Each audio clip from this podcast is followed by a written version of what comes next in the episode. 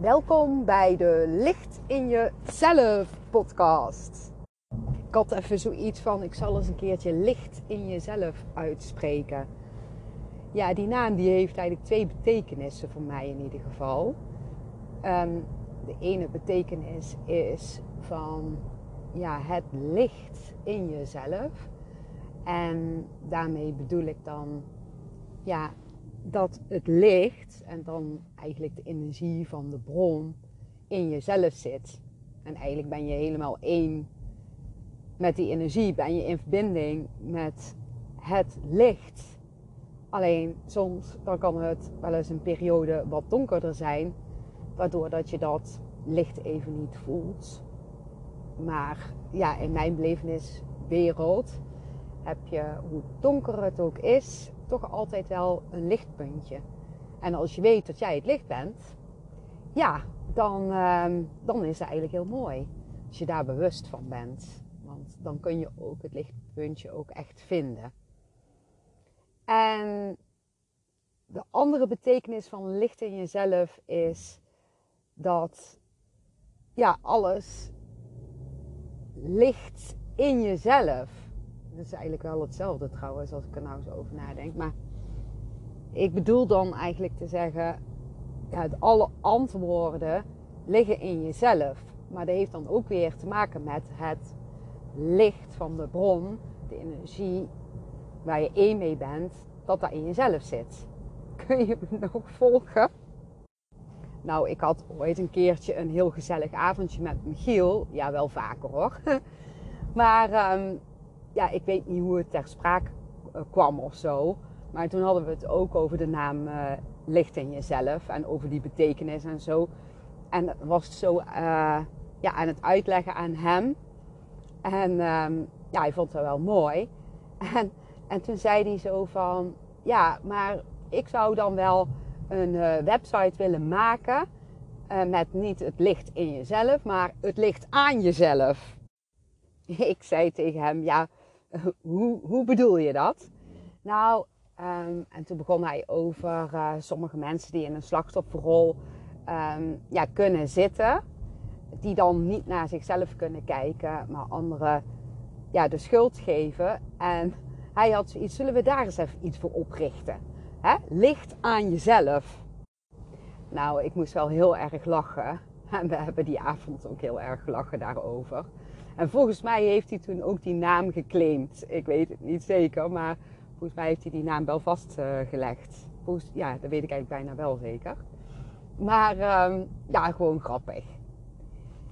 Ik geloof wel dat um, ja, sommige mensen niet helemaal naar zichzelf, naar zichzelf kunnen kijken. En het een beetje ja, buiten zichzelf uh, zoeken uh, anderen ook snel de schuld kunnen geven van de dingen die hun overkomen of zo. En ja, Giel ziet het zo van, uh, ja, daar kun je toch iets aan doen. En ja, dat, dat klopt misschien wel ergens. Maar als jij daar niet bewust van bent en je blijft erin hangen en je zit gevangen in je punthoofd, dan dan kun je daar niet uitkomen. Dan, dan, ja, of kun je er wel uitkomen wanneer je er bewust van wordt. Maar op het moment zelf ja, kun je daar op een of andere manier niet uitkomen. Hang je ergens in waarbij je ja, eigenlijk een beetje gevangen zit, in, gevangen zit in dat patroon. Zo, praten is moeilijk zeg. Soms wil ik sneller dan het geluid praten. En misschien is het wel goed om iets rustiger te praten. Ik zit trouwens in de auto. Ik ben onderweg. En ja, ik ben onderweg naar mijn moeder. Trouwens, mijn moeder, die is de laatste tijd wat minder goed in haar energietje. En dat heeft ermee te maken, volgens mij, dat zij iets te veel nieuws kijkt wat niet zo gezellig is. Waardoor dat ze ja, um, een beetje in uh, ja, de angst gaat zitten. En ja, ik vind dat dan best wel sneu voor haar. Alhoewel ja, wat ik ook uh, zeg of doe, het, het helpt helemaal niet. Nee, want zij zit ook ergens ja, dan gevangen in die angstgedachten. En dan probeer ik uh, toch wel een poging te doen om uh, positief te zijn. En ja, naar haar te luisteren en zo. En niet te veel zeggen van uh, ja, hoe ik het zie, want dan wordt ze helemaal daar niet goed van. Tenminste, dat gevoel heb ik. Dan ja, voelt het alsof dat ze niet begrepen wordt. Maar ik kan er ook weer niet in meegaan. Dus ik ga nu naar haar toe. En dan uh, zet ik heel even de podcast uit. Maar dan merken jullie als het goed is niks van. En als ik dan weer dadelijk terug naar huis toe ga, dan ga ik vertellen hoe het was. Goed? En wat ik ga doen is heel erg bij mezelf blijven. En ik ga gewoon luisteren. Um, en ik pas me ergens wel aan aan de energie.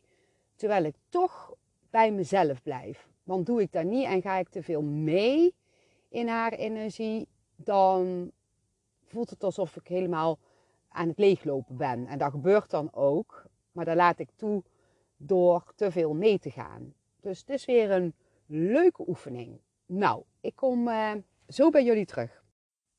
Nou, daar ben ik weer. Ja, voor jullie ben ik er uh, altijd al geweest. Hè?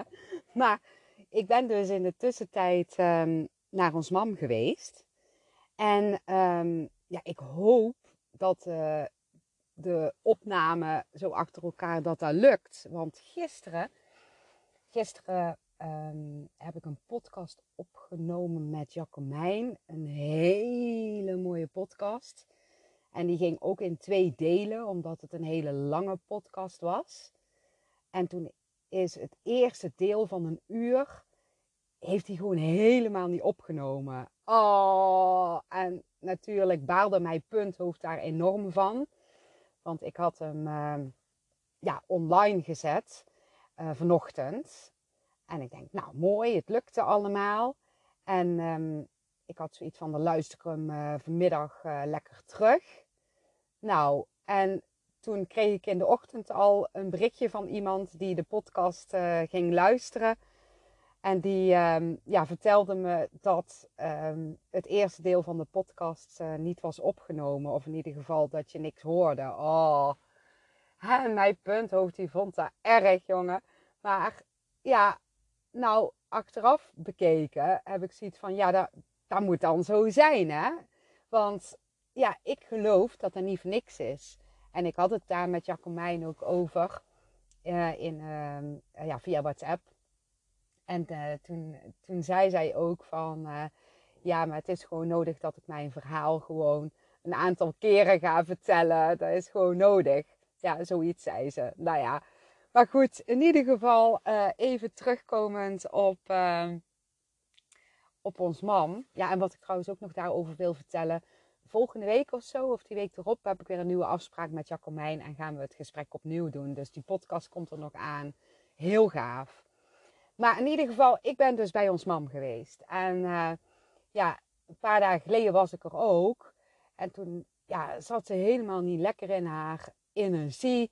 En ja, ze kijkt gewoon zoveel nieuws. Dat ze dan, ja, voor mijn gevoel gewoon ook ja, bang wordt voor van alles.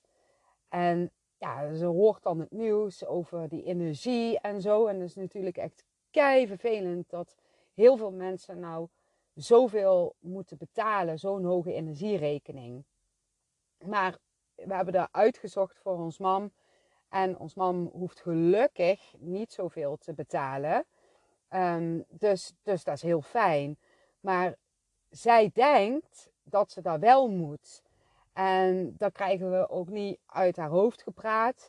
Dus ze heeft de verwarming niet aan. Um, uh, ze, ik kwam binnen en uh, ik was haar kwijt. Ik denk, waar is ze nou? Zo groot is het daar niet hoor. Het is een appartementje. Maar toen stond ze in de keuken. Ik zeg, wat ben je aan het doen? Ja, ik ben aan het afwassen, want ja, ik heb toch het idee dat uh, de afwasmachine ja, wel heel erg duur is nou. Dus ik doe gewoon met de hand afwassen.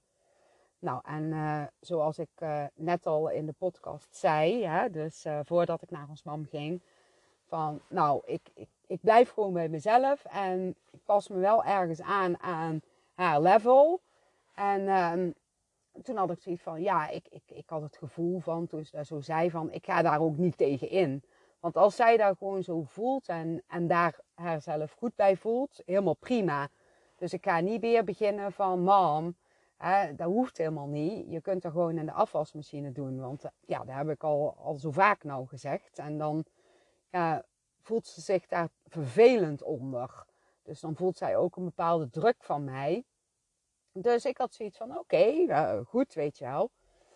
Um, maar de vorige keer dat ik daar was, uh, toen hadden we het ook allemaal over ja, financiële, administratieve rompslomp. Waar ze zich helemaal niet um, druk over hoeft te maken, want dat wordt geregeld. Maar ja, zij heeft daar niet helemaal een lekker gevoel bij. Wat ik me ook wel voor kan stellen. Want ze heeft niet echt inzage in haar financiële toestand. En dat wil ze wel heel graag. Maar op een of andere manier wordt daar een beetje ja, onduidelijk over gecommuniceerd. Of pakt zij het onduidelijk op. Ik ben namelijk niet degene die dat regelt, maar iemand anders regelt dat. Maar goed, dat is een beetje een, uh, ja, een gevoelig onderwerp, een gevoelig punt. En um, ja, toen ik dus een paar dagen geleden naar haar toe was gegaan en naar huis toe reed, toen vond ik het allemaal zo vervelend uh, voor haar. En ik had zoiets van, ja, ik, ik, wil haar wel wat daarin ontzorgen. Dus ik ben um, uh, toen maandags uh, alle papieren aan het uitzoeken geweest. Sowieso van mezelf, mijn administratie. Maar daarin zit ook, um, zitten ook wel wat papieren van mijn moeder hoe het allemaal is geregeld na mijn uh, vaders overlijden. En ja, hoe dat allemaal op papier staat. En ja, dat wilde ik hebben. En ik had zoiets van, weet je wat we doen? Dan gaan we wel een keertje weer eens met z'n allen bij elkaar komen. Om eens even alles um, ja, op een rijtje te zetten. Zodat ons man daar rust in heeft. En ja, daar moet ik nog allemaal regelen. Daar ben ik mee bezig. En ik had zoiets van, ja, ik weet niet of dat ik daar dan vandaag weer moet over beginnen. Want het moet me zeggen dat me ook wel wat energie uh, kostte. Ja, ik, ik, kan nog niet helemaal goed voelen waar dat precies vandaan komt. Maar daar ga ik nog wel achter komen. Um, maar ja, wat ik jullie wil vertellen is dat ik uh, tijdens die administratie um, doorspitten ineens iets vond van de dienst van mijn vader. En uh, dat was de, de dienst uh, die we hadden toen hij net was overleden. En ik heb het hier ook nog voor me. Want ja, dat was wel echt een hele bijzondere afscheidsdienst dat was zo ontzettend mooi. En ik heb het al wel eerder in een podcast verteld hoe dat ging. Maar ja, ik vind het wel leuk om, om daar zo ook nog eventjes uh, te vertellen. Nog een keertje. Um, ik zit nou helemaal in die energie namelijk. Want ik was dus bij ons mam en ik had um, ja, dat papiertje meegenomen waarop uh, ja, iets stond wat ik dadelijk dus even voor ga lezen. En dat vond ze zo leuk. Want ze was eigenlijk weer een beetje in zo'n um, sfeer. En ik had zoiets van, weet je wat ik ga doen? Ik ga het over die dienst hebben. Ik heb het gevoel dat zij dat heel leuk vindt. En ik heb daar ook zin in om daarover te vertellen en dat aan haar voor te lezen. En dan ben ik benieuwd hoe ze dan reageert. Nou, en ja, ze, ze moest zo lachen. En, en ze had ook tranen. En het was net of dat ze het weer herbeleefde. En het deed haar zo goed. En toen ik wegging, toen zei ze: Oh, we hebben toch een leuke avond gehad. Nou, dat ze al een tijdje niet meer gezegd. Dus ja, ik was heel blij dat ik ehm, ja, gewoon bij mezelf bleef en daar deed waar ik zin in had. En ja, dat ons mam zo'n uh, plezier uh, had daardoor. Ja, dus ik wil ook iedereen aanraden als je dan even bij iemand komt die wat minder goed in de energie zit. Blijf dan bij jezelf. Stem even af op wat de ander nodig heeft en wat je zelf ook leuk vindt om met die ander te gaan doen. En dan ineens verandert de energie in heel positief. Dat is wat ik eigenlijk jullie mee wil geven. En uh, nou wil ik toch nog een stukje vertellen over de afscheidsdienst van uh, ons pap. Want ons pap die wilde dus geen afscheidsdienst. Um, en dat kon hij nog allemaal mooi regelen, omdat hij uh, ja, ziek was. En in die tijd dat hij ziek was, um, heeft hij alles geregeld, heel die dienst. En hij wilde niet dat de dienst heel ja, sober zou zijn, of somber, of treurig. Nee, hij wilde er iets gezelligs van maken, maar vooral iets verrassends. Iets waarbij mensen ja, zouden schrikken of ja, hoe noem je zoiets? Een beetje zo'n shocking uh, effect. En hij zei ook tegen mij van, uh, ja, ik wil gewoon zo graag iets anders. Um, en ik, ben daar ook gewoon bij, hè, zei hij. Nou, toen we dit bedachten, toen waren we in het ziekenhuis. En hij kreeg chemotherapie. En ik zat daar altijd bij. En uh, in die ruimte waar mensen chemotherapie krijgen, er zitten ook meerdere mensen die ja, ook uh, uh, chemotherapie krijgen. En uh, dan moet je daar een paar uur uh, blijven zitten. Je ligt er maar net aan hoeveel dat je toegediend krijgt. En dan hadden wij altijd de mooiste gesprekken. En toen ging het ehm, die dag over eh, zijn dienst. Hij zegt van, ik wil dus iets bijzonders, iets aparts, iets waar mensen lekker van kunnen schrikken en wat ze nooit meer kunnen vergeten. En toen zei ik tegen hem, zeg, ja, maar waar, waar, zit je dan aan te denken? Ja, ik wil het gewoon anders als hoe het altijd gaat. En uh, ja, ik vroeg aan hem van, kun je dan een beetje een voorbeeldje geven of zo? Moest hij heel diep nadenken. En eerst kwam hij met allemaal diensten die hij mee had gemaakt, uh, wat hij helemaal niks vond. En bijvoorbeeld dat er dan van die treurige pianomuziek was en dat iemand helemaal mooi gepraat werd. Dat moet je bij mij niet doen hoor, zei hij dan. Nou, en um, toen ineens kwam hij met... Um, eh, met een verhaal um, van een vriend van hem. En die moeder die was overleden. En die vriend van hem, die deed dan net of dat hij die moeder belde tijdens die dienst. Oh, leuk. Hij zegt, ja, dat vond ik nou zo leuk. Want er was tenminste een keertje wel anders als, als anders. Dat had ik nog nooit eerder meegemaakt. Ik zeg, ja, het is echt heel leuk. En toen ineens, toen kwam ik op een heel gek idee. Ik zeg, weet je wat we doen? Dat, dat zei ik eigenlijk gewoon voor de grap, hè. Ik zeg, dan gaan we toch gewoon jouw stem opnemen in een studio. En dan hebben we daar zo'n telefoon staan in die kerk. Want hij wilde heel graag de dienst in de kerk hebben. Maar hij wilde geen kerkelijke dienst. Hij had ook de pastoor omgekocht. Zodat uh, de dienst precies zou mogen verlopen zoals hij wilde. Dat was ook nog gelukt ook. En um, en toen, toen zei hij zo van. Um, ik ben het gewoon het verhaal helemaal kwijt. ja, maar daar kom ik wel weer op. Oh ja, nou, in ieder geval, uh, ik zei dus van. Um, uh, ja, dan hè, nemen we jouw uh, stem op in de studio. En dan, dan hebben we een soort van ouderwetse telefoon staan in die kerk op het altaar. En die doen we eerst verstoppen. En dan doe ik gewoon wel een beetje zo een, een, gedichtje of zo opzeggen. En dan ineens gaat die telefoon. En dan, dan schrikt iedereen zijn kapot. Ik zeg, wat vind je daarvan? Maar dat was dus als grapje bedoeld. En toen zei ons pap van, ja, dat gaan we zo doen. Dat wil ik. En toen dacht ik zo van, oh my god, dat heb ik nou toch weer gezegd, hè? En uh, ja, toen kwamen we met allemaal ideeën en ik schreef er allemaal op daar. En toen wilde hij heel graag dat, uh, uh, dat die stem dan opgenomen zou worden. En dat ik in het complot zat, Michiel, mijn partner, en een zus van hem, tante Gerry. En die mochten het allemaal weten. En voor de rest mocht niemand het weten. Het zou allemaal geheim blijven, zodat iedereen ja, zich een ongeluk zou schrikken. ja. En uh, ja, zo gezegd, zo gedaan. Wij hebben zijn stem opgenomen in de studio. We hadden natuurlijk eerst een heel stuk geschreven. En dat stuk heb ik nu hier voor mijn neus. En het lijkt me leuk om dat dadelijk eventjes op te lezen.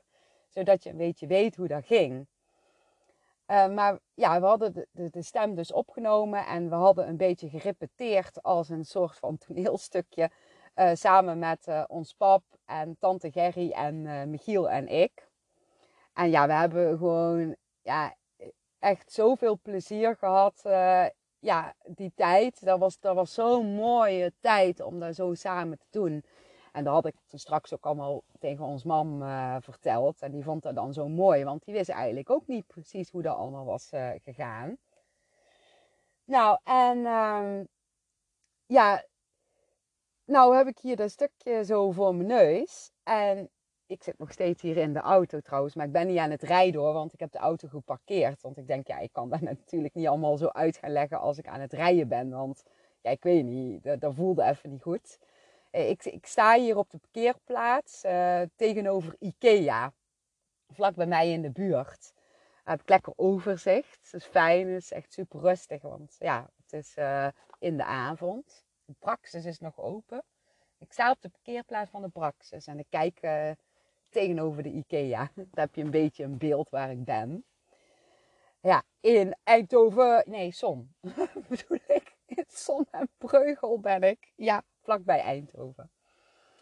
Maar goed, um, ja, ik heb dus uh, dat stukje hier voor mijn neus. Uh, drie A4'tjes. Ja, twee, tweeënhalf, denk ik. Zo.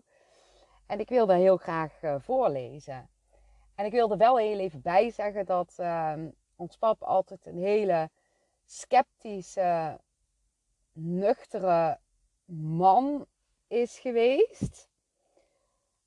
Tenminste, misschien was hij als kind heel gevoelig, maar hij heeft natuurlijk ja, aangeleerd om geen emoties te uiten, om uh, ja, heel hard te zijn. Uh, ja, hij geloofde niet uh, in een uh, hiernamaals of zo. Dat vond hij allemaal onzin. En ook het werk wat ik deed, dat vond hij ook allemaal maar raar en zo en zweverig. Totdat hij ziek werd. Ja, want toen veranderde alles. Ja, het was uh, zo bijzonder hij kreeg um, ja, een soort van visioenachtige beelden te voelen, te zien. En hij snapte daar helemaal niks van. En ik heb zelfs het gevoel dat nog voordat hij ziek was, uh, was uh, dat ook ergens zo zag of voelde. En misschien ook wel gedroomd heeft over bepaalde dingen die hij niet kon weten. Want ik kan me herinneren dat hij een paar jaar voor zijn ziek zijn ook ineens begon over um, ja, dat hij de vraag stelde van uh, ja, hoe, hoe zie jij dat? zei hij dan. Van als je dan dood bent en je hebt dan die dienst, zou je daar dan bij kunnen zijn? En toen had ik al zoiets van, huh, wat zegt hij nou, weet je wel? En toen voelde ik al van, oeh, hij voelt onbewust of ergens lichtelijk bewust dat hij uh, misschien wel niet lang meer heeft. En hij heeft toen ook verteld over een droom die hij had, waarbij hij uh, zijn dienst voor zich zag en uh, dat hij er, daar gewoon bij was. En dan was hij zo aan het vertellen en zo. Maar goed, toen hij dus um, ziek werd, toen kreeg hij veel meer van dat soort uh, dingetjes. En hij begon ja, heel veel vragen te stellen over hoe ik ehm, het zag als je dan uh, ja, dood zou zijn. Ja, hoe, hoe ik daarover dacht en zo. En toen is het de eerste keer geweest dat ik uh, tegen hem over mijn bijna doodervaring vertelde. En ja, hij, uh, hij was helemaal, ja, ja, hoe moet je dat noemen? Hij was echt helemaal zo van, wow. Ja, hij vond het heel fijn dat ik dat, dat vertelde.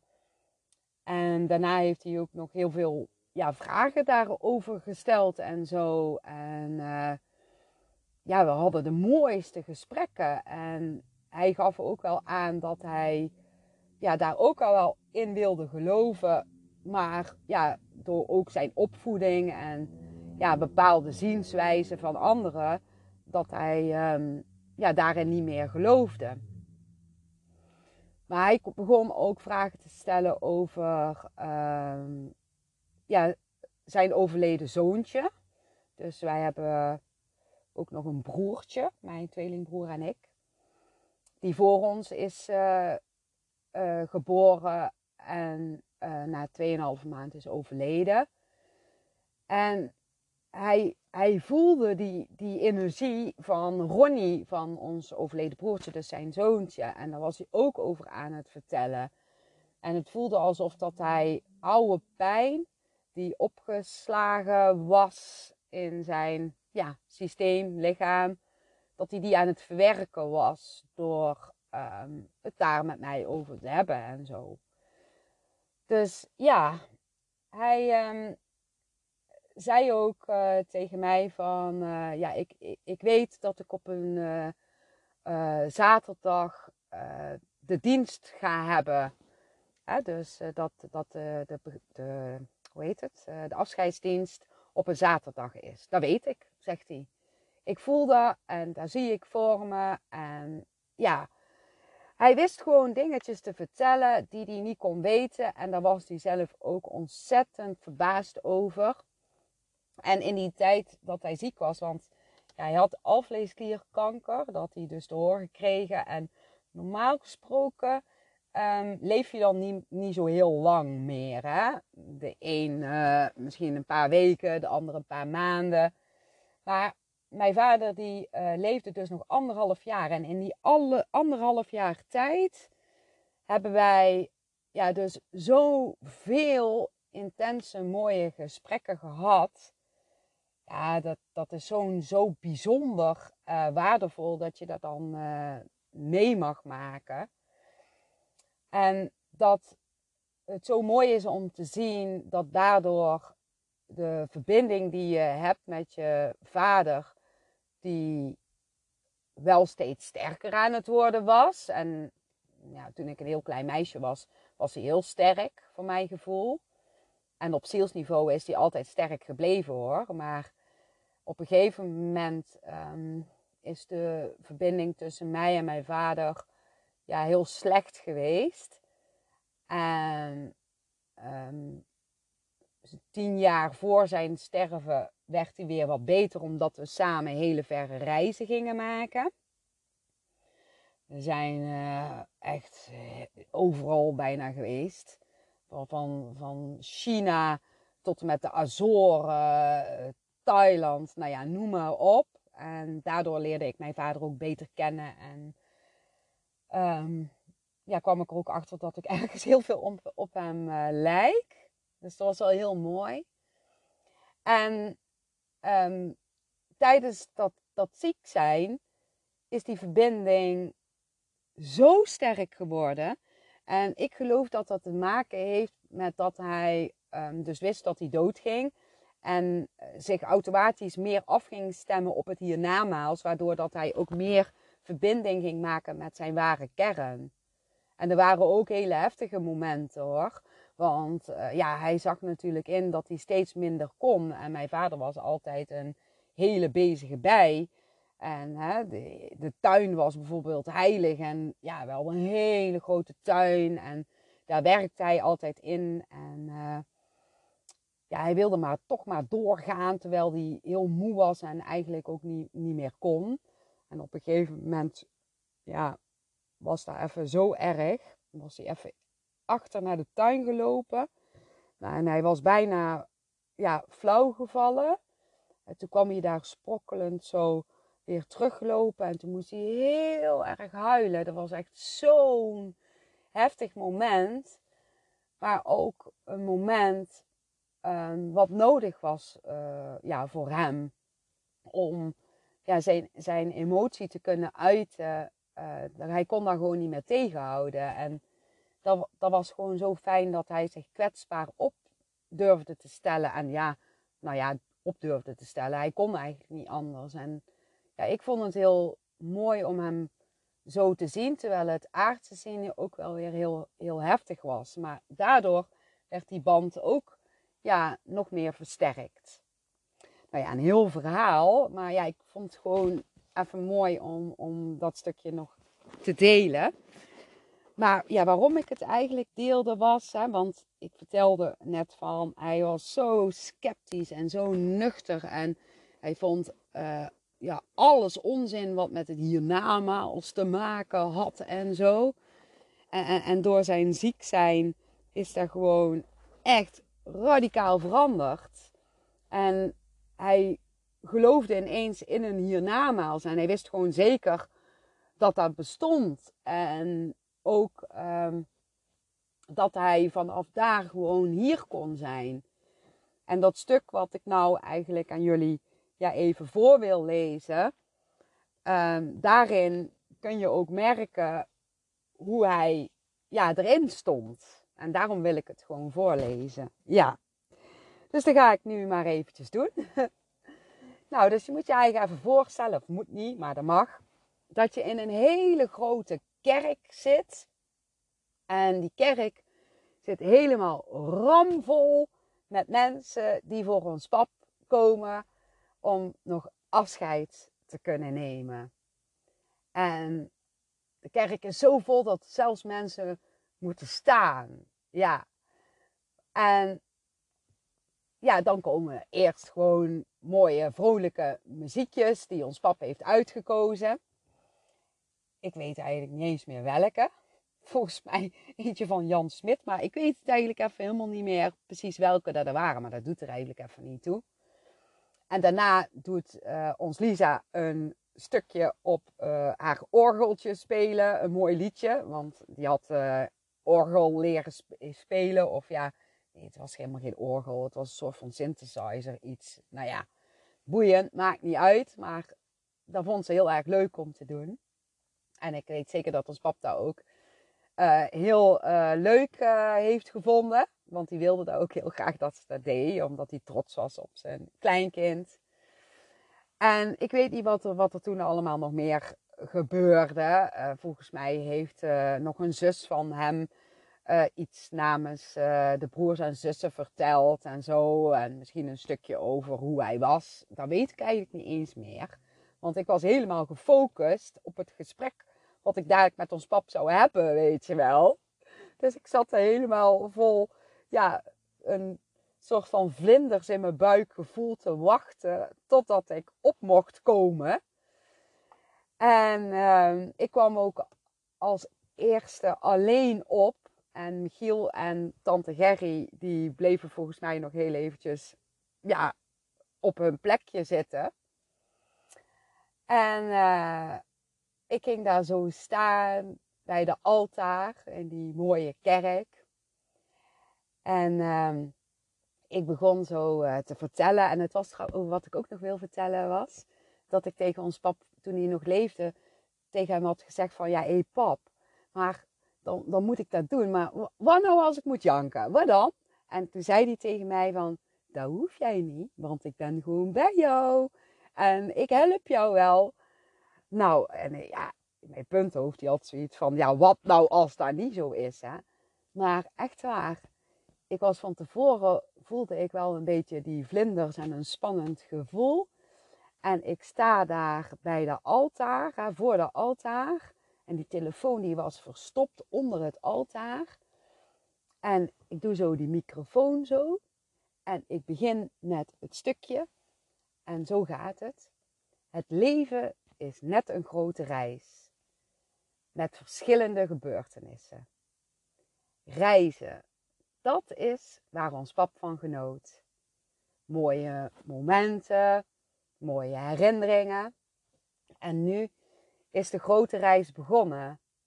Een reis die we ooit allemaal gaan maken.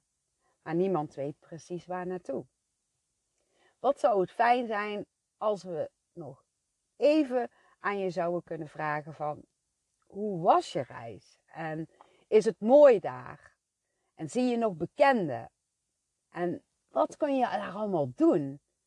En kun je ons nog in de gaten houden vanaf daar? Gewoon even bijkletsen, zodat we weten dat het goed is. En dat het hierna gewoon verder gaat.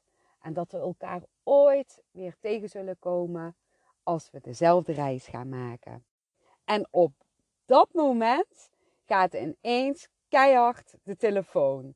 En al die mensen in die kerk, want ik ging ook gewoon echt kijken naar de mensen. Ik keek gewoon echt daar naartoe.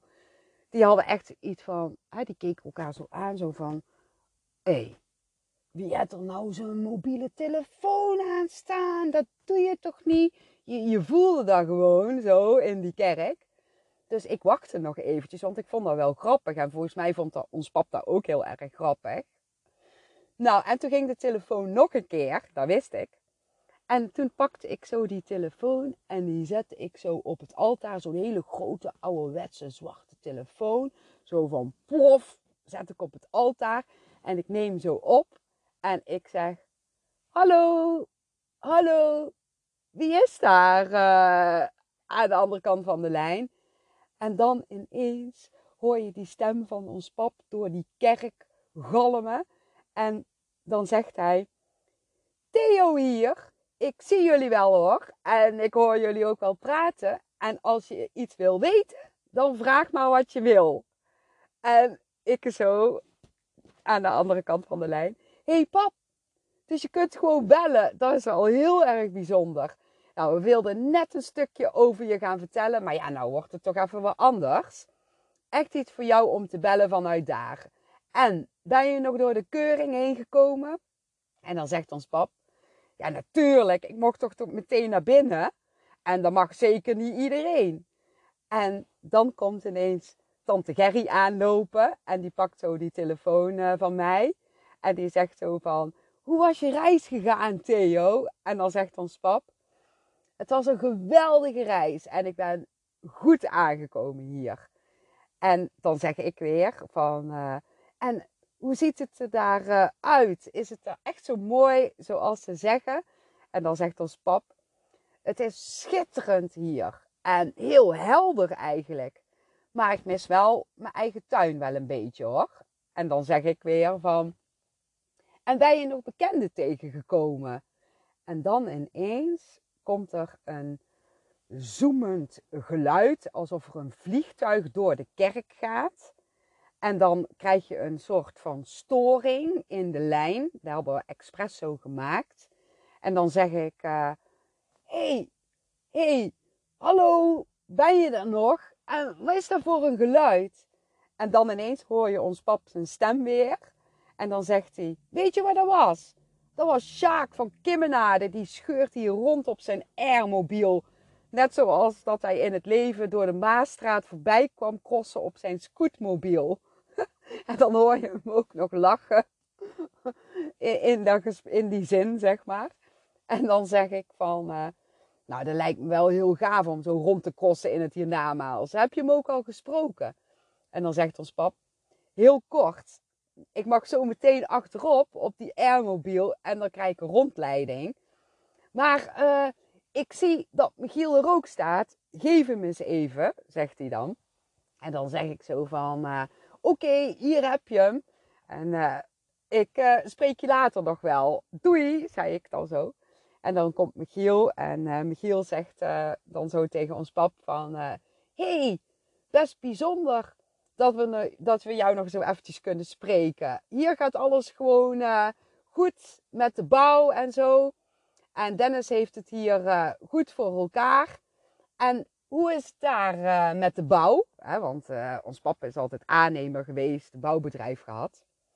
En dan zegt ons pap zo van, ja, niet zo goed. Uh, niet zo goed als dat ik het zelf zou doen, maar het is ook niet slecht. En ja, het is een beetje ouderwets. Het is hier ook al zo oud. En dan um, zegt Michiel, nou, nog genoeg te doen dus. Hopen dat ze beter naar je luisteren dan ik dat deed.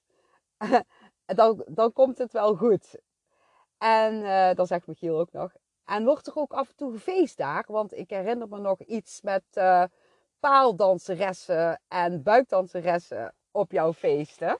Dat was uh, echt ons papa. Als ons papa een jarig was of een feestje kon vieren, dan wilde hij altijd een groot feest. Een, een tuinfeest. En dan hadden we een keertje paaldanseressen uitgenodigd. En ook een keertje buikdanseressen. Of we hadden een keer een themafeest en zo. Maar goed, eh, ik ga weer even terug naar eh, de tekst. En dan zegt ons pap, ja, dat zijn mooie herinneringen. Ik weet niet of er hier ook uh, zo gefeest wordt, maar ik kijk wel naar jullie als er feest gevierd wordt. En uh, dan zegt Michiel, dat is goed om te horen. En kun je vanaf daar ook een reisje boeken naar warme bestemmingen? En dan zegt ons pap, nee, dat is helemaal niet nodig. Het is heerlijk warm. En overal waar je kijkt is het prachtig. En dan zegt Michiel, dat is mooi. Ik hoop dat we elkaar daar ooit gaan zien. En dan kunnen we ook wel weer uh, samen gaan klussen. Nou, hier is Gerry en die wil ook nog wat vragen. En dan, uh, dan komt tante Ger en die zegt van, uh, ja, fijn dat we even contact hebben. En ik ben zo benieuwd naar wat jij nu allemaal beleeft. Heb je ook al de groeten over kunnen brengen aan de familie die er al is? En dan zegt ons pap, ik ben er, maar, ik ben er nog maar net en ik heb alleen Sjaak van, van Kimmenade gezien. En de rest komt later wel op tijd genoeg. En dan moet hij weer zo lachen. En dan zegt uh, mijn tante, Natuurlijk uh, had je veel langer hier mogen blijven. Maar ja, iemand moest de eerste zijn. En nu je er toch bent, wil je voor ons broers en zussen daar een mooi appartementje bouwen voor als wij komen. En heb je voor jezelf al onderdak gevonden? En dan zegt ons pap, nou, uh, ze wilde bij mij tante Lisa in het appartementje stoppen, maar ik heb toch andere plannen. Tante Lisa is altijd een, uh, ja, een, een, vrijgezelle vrouw geweest. En daar had hij nooit niet zo heel veel mee. Ja, hij vond haar wel lief, maar hij vond haar niet sexy of zo. En um, ja, dan zegt hij ook nog van... Uh, ik bouw uh, voor jullie ook nog wel een mooi plekje. Um, en dan zegt hij ook nog van... Maar geniet nog maar van de tijd die je uh, daar hebt. En dan zegt mijn tante, wil je nog even meegeven dat je... Uh, ik wil je nog even meegeven dat, je we dat we je nooit vergeten. En dat kan ook niet. Want hier in Acht, dat is waar hij altijd heeft gewoond. Als je hier rondloopt is er geen straat. Of je hebt er wel gebouwd of verbouwd. En je blijft hier gewoon rondzweven. En doe maar nog eventjes de speciale groeten aan ons pa en ma. En dan zegt ons pap, dat doe ik zeker als ik ze zie. En uh, kan je ons Sam nog even geven? En dan kom ik weer en dan zeg ik, uh, ja, hallo. en dan ons pap. Toen uh, ik je belde, hadden jullie nog heel veel vragen. Zijn ze allemaal beantwoord? Want ik moet eigenlijk ophangen. Want de hemelpoort hangt scheef. En die moet even recht gehangen worden. En misschien bel ik straks nog even terug. En dan zeg ik van, nou, je verveelt je daar niet, hè, hoor ik. En uh, dan zeg ik tot strakjes. En dan zegt ons pap houdoe. En dan uh, ja, komt er de achtste revue. En die gaat dan een heel mooi lied zingen um, voor ons pap. En dan weet ik zeker dat ons pap daar ook heel, heel erg mooi um, heeft gevonden. Want ze hadden dan helemaal een tekst uh, afgestemd op, uh, op ons pap. Heel mooi. Nou, en um, ja, dan, dan, komt, dan ineens, dan belt ons pap uh, weer terug. Dan, dan hoor je dus weer de, de telefoon in die kerk. En dan, dan zegt ons pap, we hebben hierboven genoten van het prachtige lied. En dan bedankt hij de achtste revue, waar hij ja, zoveel jaar, jaren mee samen heeft gewerkt. En dan zegt hij ook nog van, Ja, alleen uh, jammer dat de decors nu niet meer zo mooi zullen worden. En dan hoor je hem weer lachen, want hij maakte natuurlijk altijd die, die, die decors. en dan, uh, dan zegt hij zo van, ik wil ook heel graag de pastoor bedanken voor de mooie dienst. En ook de begrafenisondernemer Jules voor de hulp met deze uitvaart eigen stijl. En dan bedankt hij Nicole en Bea um, voor 28 jaar samenwerken. Dat, dat waren de, de mensen die de administratie deden voor ons pap. En dan uh, zegt hij um, broers, zussen en partners. Uh, we zijn een hechte familie en ik vind het heel fijn dat ik daar deel van ben geweest. En dan zegt hij: Dankjewel, Lia, dat is ons mam. Kinderen en kleinkinderen, ik heb van jullie genoten. Dank alle aanwezigen en vergeet niet, zorg goed voor jezelf, dan komt het allemaal goed. En dat was het. Oh, ik krijg nou tranen in mijn ogen. Ha, en ik vind het zo leuk en mooi dat ik dit nu aan jullie zo deel. Want ik weet zeker dat ons pap dat heel erg leuk vindt. Dat ik dit aan jullie deel. Alsof dat jullie er ook dan eventjes bij zijn geweest. En ik heb het gevoel dat ik dit ook vertel. Um, omdat die, die afscheidsdiensten, dat die altijd zo... Ja, er zijn natuurlijk heel veel mooie afscheidsdiensten. Maar ook altijd zo standaard zijn. En nu zie je wel steeds meer daar verandering in. En dat is natuurlijk hartstikke fijn. Maar hoe mooi is het als jij een afscheidsdienst maakt en kan maken dan. Want als iemand plotseling overlijdt, dan kan dat natuurlijk niet. Maar gewoon helemaal op jouw eigen manier. En als jij het zelf niet, niet kan, omdat je plotseling bent overleden, dat jouw dierbaren het helemaal zo maken zoals dat jij, hè, die dan dood is, het, het zou, zou willen. Dat is toch super vet gaaf. Nou, ik kijk nog steeds met een ja, traan in mijn ogen van, ja, ja, niet van verdriet, maar van dat het zo mooi is geweest. En met een lach op mijn gezicht kijk ik daar naartoe terug. En ik gun daar echt iedereen. Dus ja, dat wilde ik eventjes met jullie delen. En uh, ja, dan ga ik nu uh, weer verder. Ga ik nu naar mijn huisje toe. Ik wens jullie allerliefs. En geniet van alles. Maak je niet te druk. Onthoud, alles komt goed. Dat zijn de toverwoorden van mijn vader. Doei doei allemaal!